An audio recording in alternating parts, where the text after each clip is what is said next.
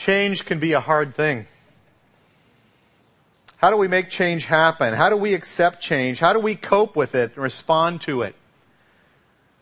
Change has been the subject of many books over the years.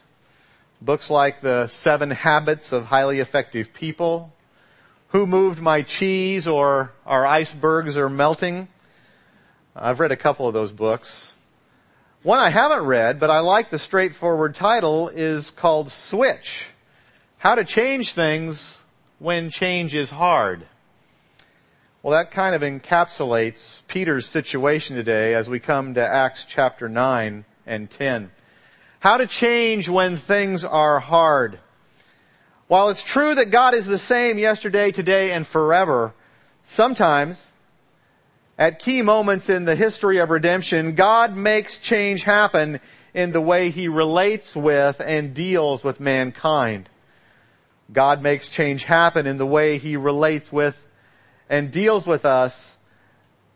For instance, the way God brings salvation through faith alone has not changed since the fall, for ever since Genesis 3, where God said Eve's offspring would have victory over the serpent. And Genesis 15, where the scripture said Abraham believed God and it was counted to him as righteousness. It has been clear that God only saves sinful man one way, by the way of faith and through a Savior. All the promises of the Old Testament, the promises to Adam and Eve, the promise to Abraham, the promise to David, even the law of Moses, including its sacrifice and its feasts like Passover, all pointed to the fulfillment at some point in the future when God would bring change.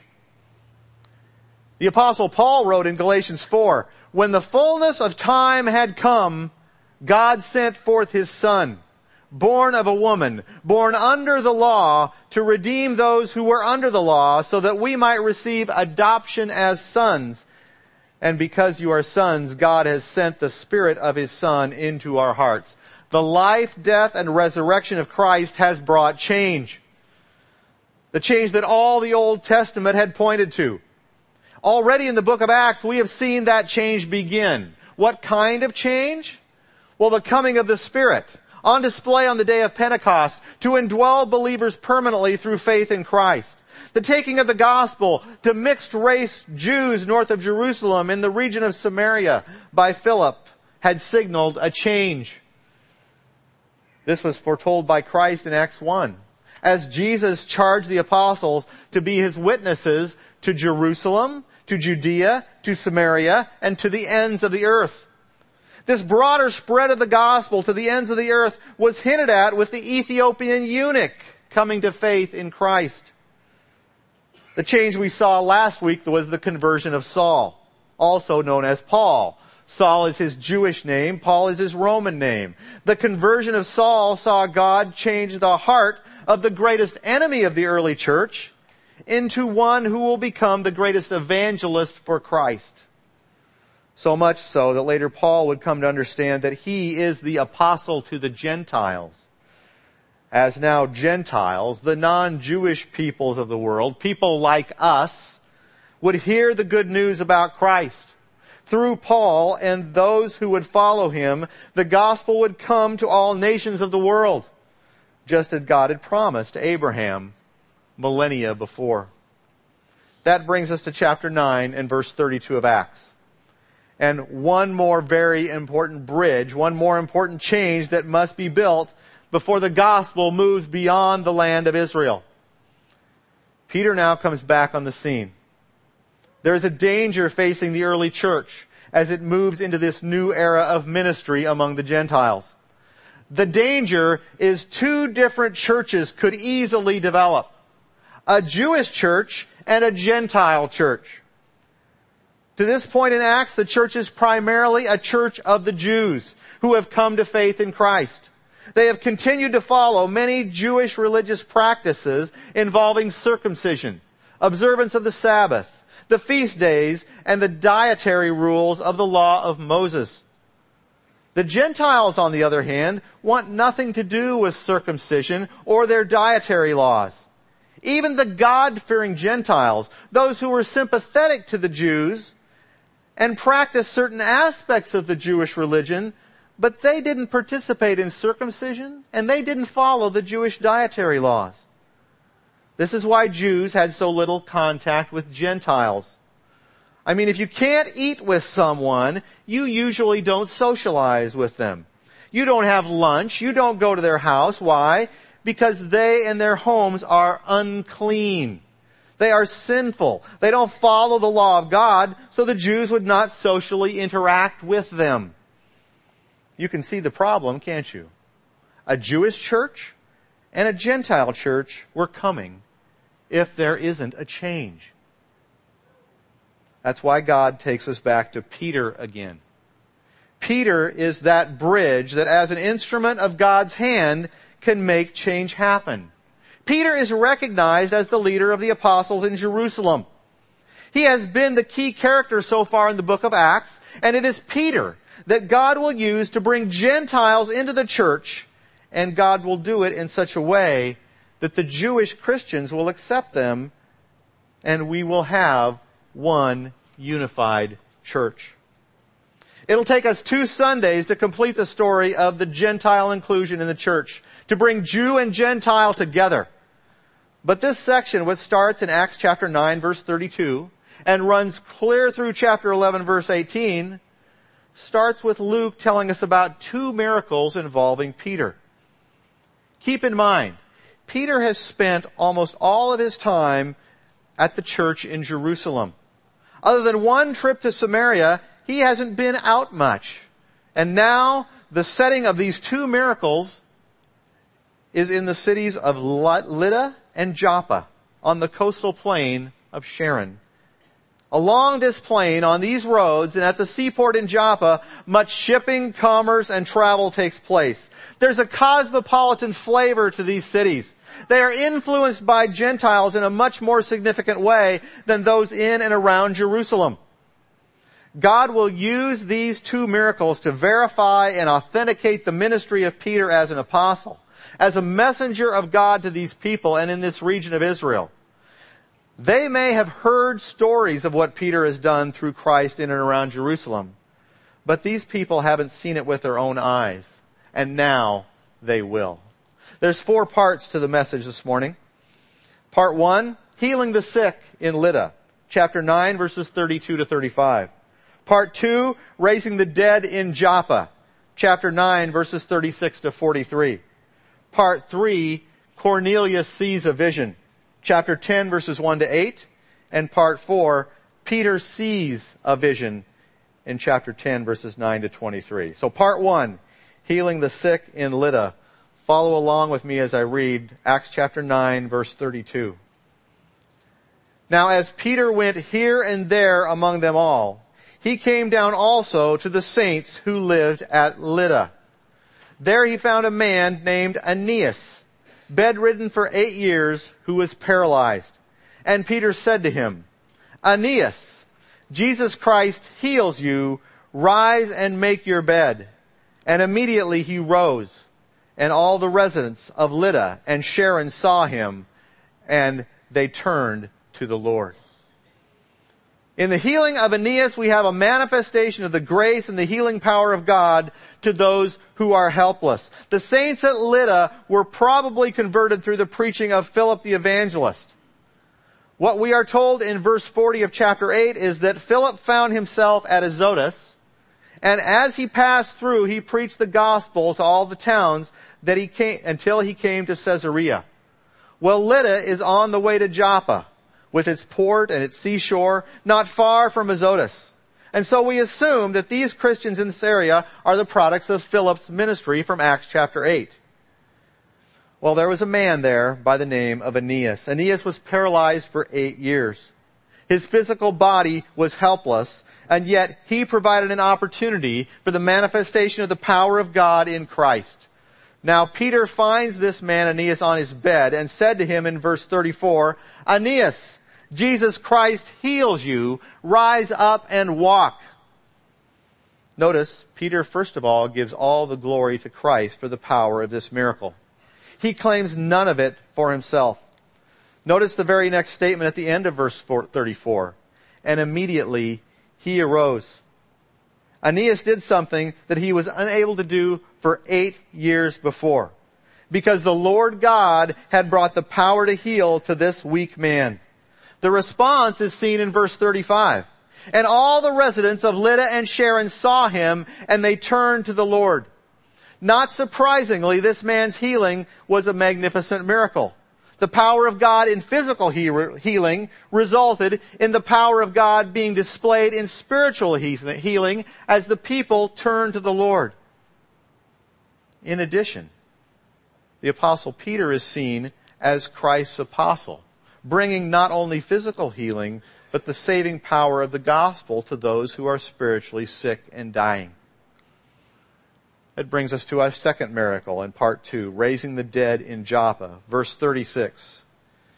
Now there was in Joppa a disciple named Tabitha, which translated means Dorcas.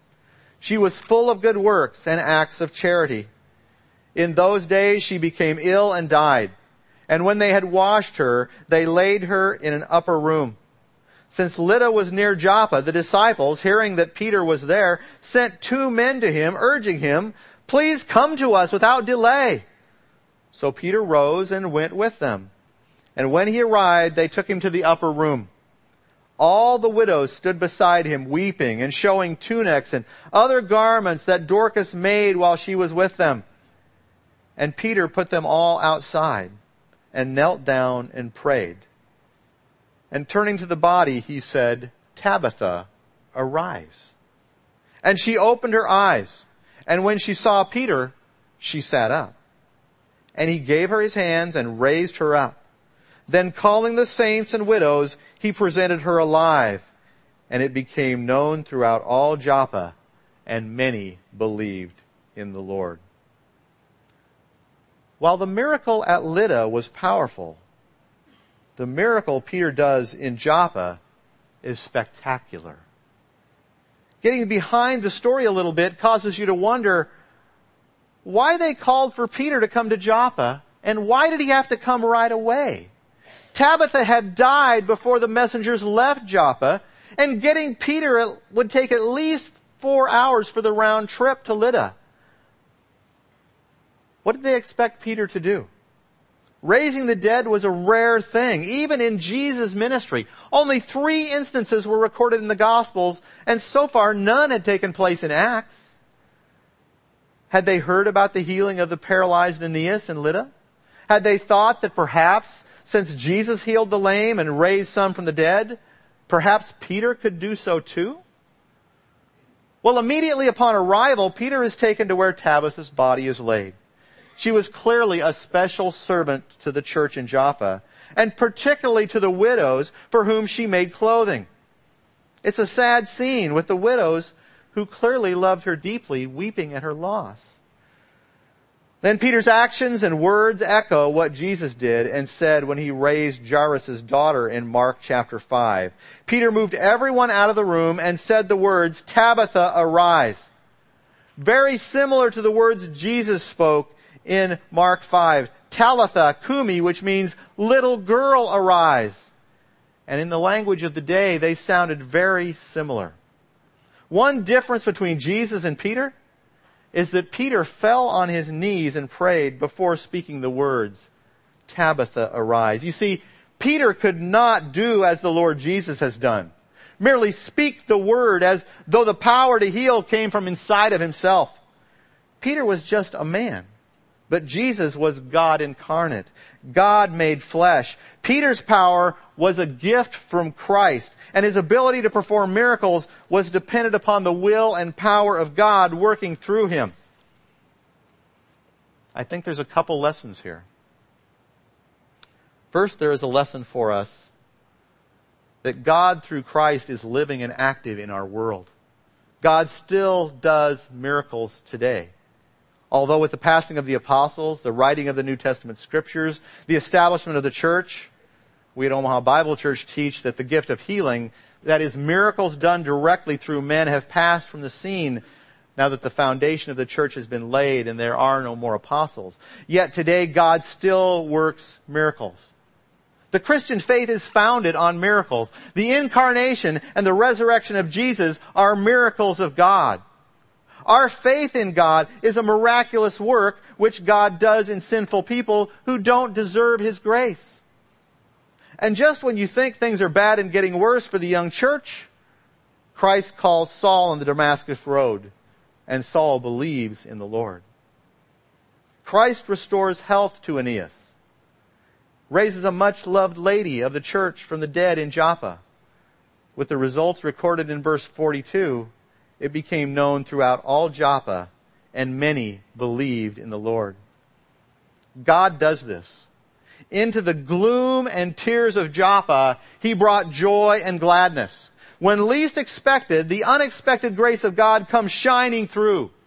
God is still healing, physically and spiritually. And God, through Christ, is directing the course of this world. And He supernaturally holds the church in His hand and will not let us go.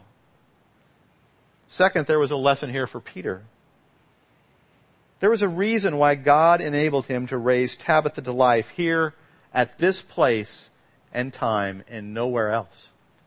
The next incident we come to in Acts chapters 10 and 11 is the conversion of Cornelius, a Gentile Roman soldier serving an occupying army in the promised land of Israel. The miracle of raising Tabitha from the dead, along with the one in Lydda, reinforced Peter's authority as an apostle, as a messenger of God. Peter would soon be criticized for eating unclean food with uncircumcised men things that at this moment in time, in Acts chapter 9, Peter believes to be sin. Yet God was building Peter up, raising him up, strengthening his heart and mind, giving him a firm understanding that he is God's messengers on God's mission. One line, the last verse of chapter 9, gives us a clue of what is to come. Verse 43 says, And he stayed in Joppa for many days with one Simon a tanner. We might miss the point today because we don't have the experiences, most of us, with what is represented here with Peter. A tanner was an individual who had daily contact with dead animals and the hides associated with them. And as such, he was, in the Jewish mind, a defiled individual.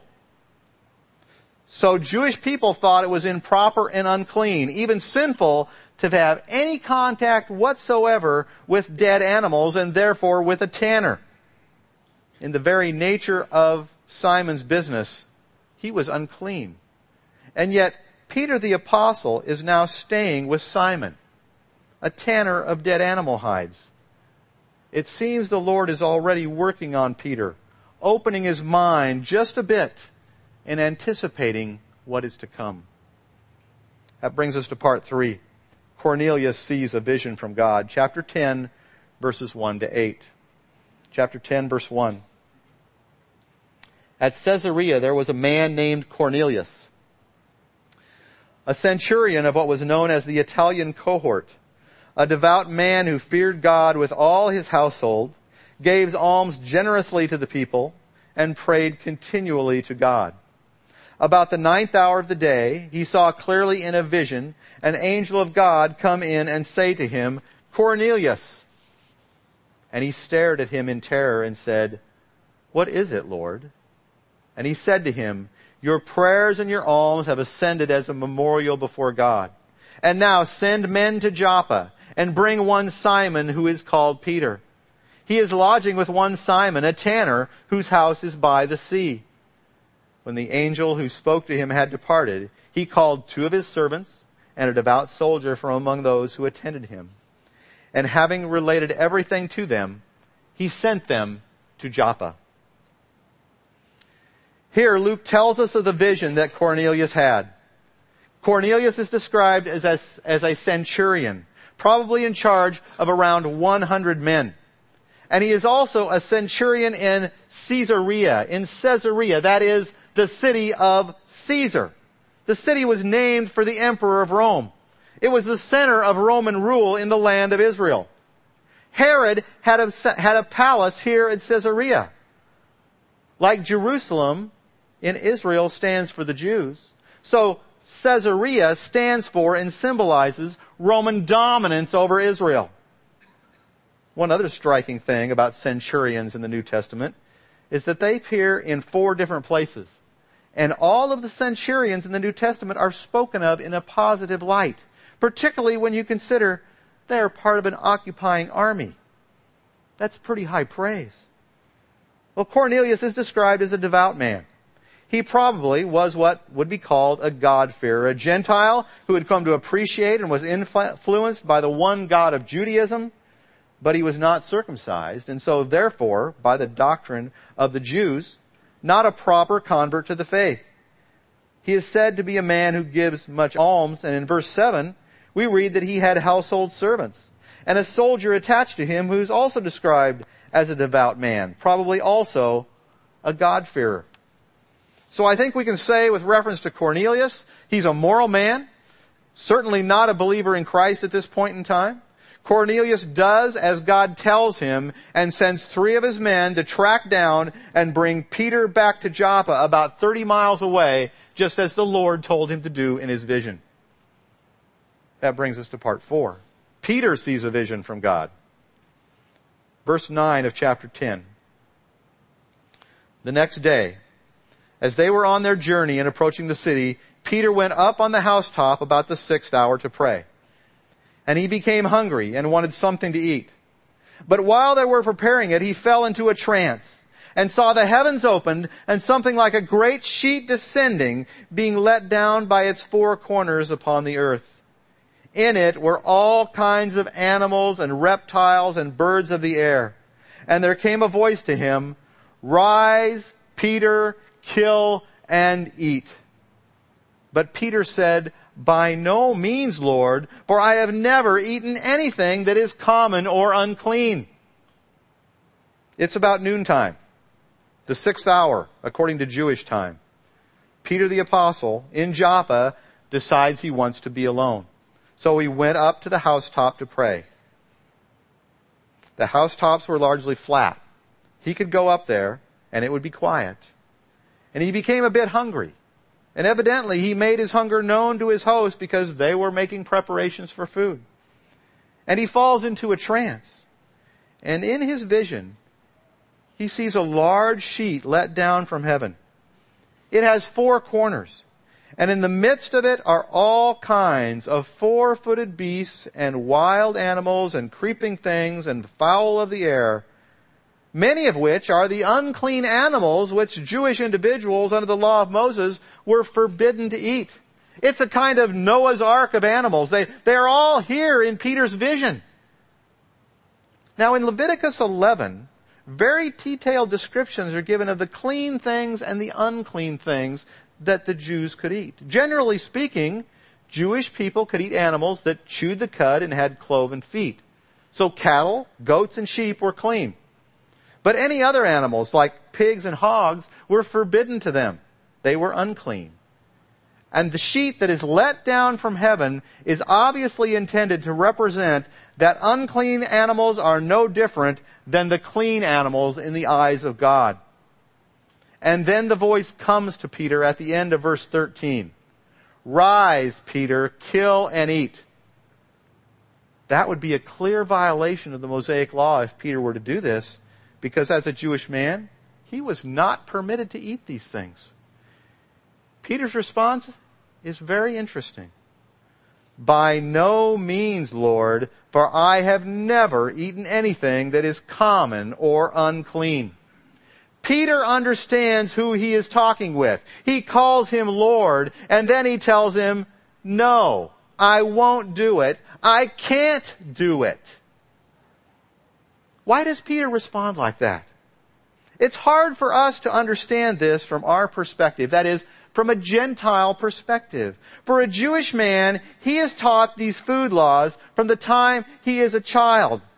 He is taught to keep the Mosaic law, circumcise his male children, observe the Sabbath, pray at the prescribed time each day, and follow the dietary rules of the law. It's the dietary laws that God is using to make his point. Why are they so important? Their purpose was moral and spiritual, designed to make a clear distinction between the people of Israel and the people of Canaan. This is the one of the ways God taught Israel to regard themselves as different from the rest of the world, to be set apart for God. The dietary laws are designed as a call to holiness, as a reminder to Israelites of their special relationship with God as His chosen people. Some also point out that the laws regarding food elevate the simple act of eating food into a religious ritual. A Jew who observes the food laws cannot eat anything without having to think about and be reminded of the fact that he is a Jew. And as such, set apart by God as one of his chosen nation. These laws are so ingrained in the minds of Jews, they are still practiced to this day, almost 3,500 years after the law of Moses was given. Jews still circumcise their male children.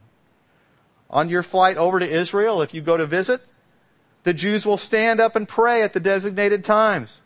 They'll go to the back of the cabin or the foot of the cabin. When you get to Israel, the food you eat in Israel follows the dietary laws, and everything shuts down on Friday afternoon, doesn't reopen again until after sunset on Saturday in observance of the Sabbath.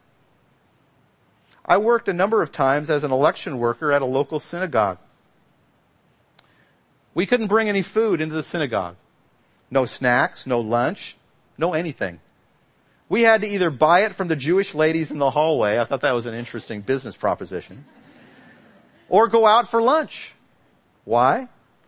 So us Gentiles, uneducated and unaccustomed to the dietary rules of the Mosaic Law, wouldn't inadvertently contaminate their synagogue with unclean foods and thus make their synagogue unclean.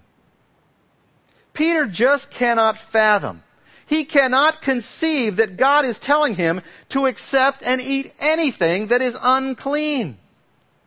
But God is unrelenting. He graciously does not accept Peter's answer, but continues to call Peter to do something that's inconceivable to him. Look at verse 15. And the voice came to him again a second time. What God has made clean, do not call common. This happened three times, and the thing was taken up at once to heaven. Jesus had said a similar thing during his earthly ministry. In Mark chapter 7, verses 18 and 19, Jesus said, Do you not see that whatever goes into a person from outside cannot defile him, since it enters not his heart, but his stomach, and is expelled? Thus he declared all foods clean. Jesus said he did not come to abolish the law to fulfill, but to fulfill it. And now the reality of that is starting to come home to Peter. Jesus is no lawbreaker. God is no lawbreaker. And Peter is beginning to get an inkling about the fact that in Christ, a Gentile may enter the people of God, the body of Christ, the church, without going through Judaism. Now, that, of course, is not intended to suggest that we are not under the law of God or it is an expression, or that it is, as it is an expression of the mind of God. The moral law of the Ten Commandments is largely repeated in the New Testament. And the morality set out in the New Testament ultimately expressed in the fact that believers should walk by the Spirit of God is the highest form of morality. So we need to be careful in our affirmation of the fact that we are not under the Mosaic law to either believe or create the impression that we are not responsible for the highest standards of holy living as Christians. But here it's evident from what has happened that now, as a result of the saving work of the Lord Jesus Christ on the cross, and as a result of the rendering of the veil in the temple in two on the day Christ died on the cross, that the fulfillment of the Mosaic law has happened. A Gentile may now enter the church and experience fellowship as the people of God without going through the gate of Judaism. And in fact, as a result of what Christ has done, the Gentiles with Jews are fellow heirs of the same body and partakers of the promise of God in Christ by the gospel. One might ask, what does this reference to eating unclean things have to do with the salvation of the Gentiles? Well, it's a short step for Peter to go from clean Gentile food to clean Gentiles. Because Peter had been taught that it was not proper for him to even eat with Gentiles. That incidentally was not taught in the Old Testament, but it was a practice because the Gentiles so often dealt with things that were unclean. It was just considered safer for Jews to stay away from Gentiles as much as possible. That way, they would never be exposed to the possibility of defilement, which was the characteristic of these Gentiles. And if Peter could accept that Gentile food is clean, it's a very short journey for him to accept that Gentiles are clean as well and thus forgiven in Christ. And that's the reason God is patiently and graciously bringing Peter along in this way. What Peter thinks can't be done because it's inconceivable to his current mindset and thinking will soon be seen by him as the grace of God through the gospel to the Gentiles. From Peter's perspective and the perspective of all Jewish Christians before Cornelius, this is an inconceivable thought. Look at verse 17 of Acts chapter 10. Now, while Peter was inwardly perplexed as to what the vision that he had seen might mean, behold, the men who were sent by Cornelius, having made inquiry for Simon's house, stood at the gate and called out to ask whether Simon, who was called Peter, was lodging there. And while Peter was pondering the vision, the Spirit said to him, Behold, three men are looking for you. Rise and go down and accompany them without hesitation, for I have sent them. And Peter went down to the men and said, I am the one you are looking for. What is the reason for your coming? And they said, Cornelius, a centurion, an upright and God-fearing man, who was well spoken of by the whole Jewish nation, was directed by a holy angel to send for you to come to his house and to hear what you have to say. So he invited them in to be his guests. The next day he rose and went away with them, and some of the brothers from Joppa accompanied him. Just at that time, by the providence of God, the three men from Cornelius arrived. They came into the city of Joppa. Peter still does not fully understand the implications of what God has just told him, but he's going to learn. And he's going to give God the opportunity to teach him by trusting in what God has told him. And so the Spirit says to him, Behold, three men are looking for you. Rise and go down and accompany them without hesitation. And so Peter goes down. And the men are there. They've come from Cornelius. And as they ask for the man, Simon, he says, I'm the one you were looking for. And notice what he says next. What is the reason for your coming? Peter's looking for more information. And so they tell him about Cornelius and the angel who told them how to find him. And so Peter, recognizing that this is the sovereign hand of God, invites them in and makes plans to go with them the next morning to Cornelius, the Gentile Roman centurion in the Gentile city of Caesarea. As I conclude our message this morning, let me make a couple of points. First of all, it's really hard for us to understand and share Peter's struggles over food. But don't miss the fact that in the end, Peter yielded entirely to Jesus' command. Peter did what Jesus asked him to do, even though it was different and new and extremely uncomfortable for him. Peter's response was to say essentially, Your will be done, Lord. Your will be done. Is that our attitude as Christ challenges our present thinking and grows us to be more like Christ?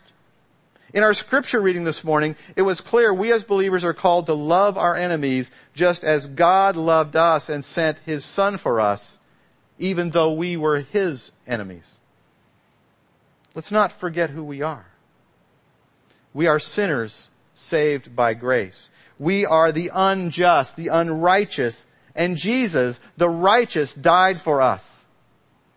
In light of that, what thoughts and attitudes do we need to examine today?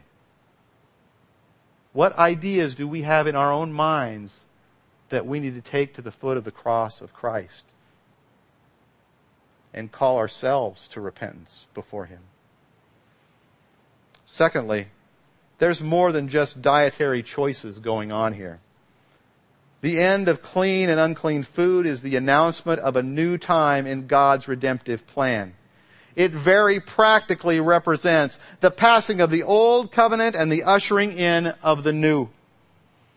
There will be no more sacrifices offered.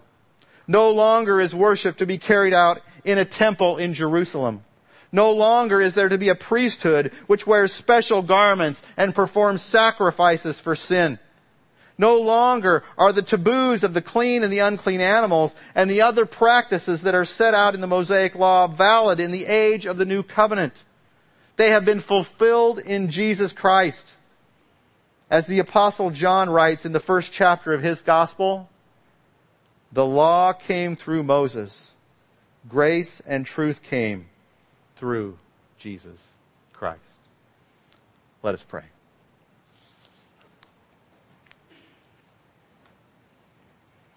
Our Father, we give you thanks and praise for the Holy Scriptures, which so marvelously set out the free grace of God in Jesus Christ.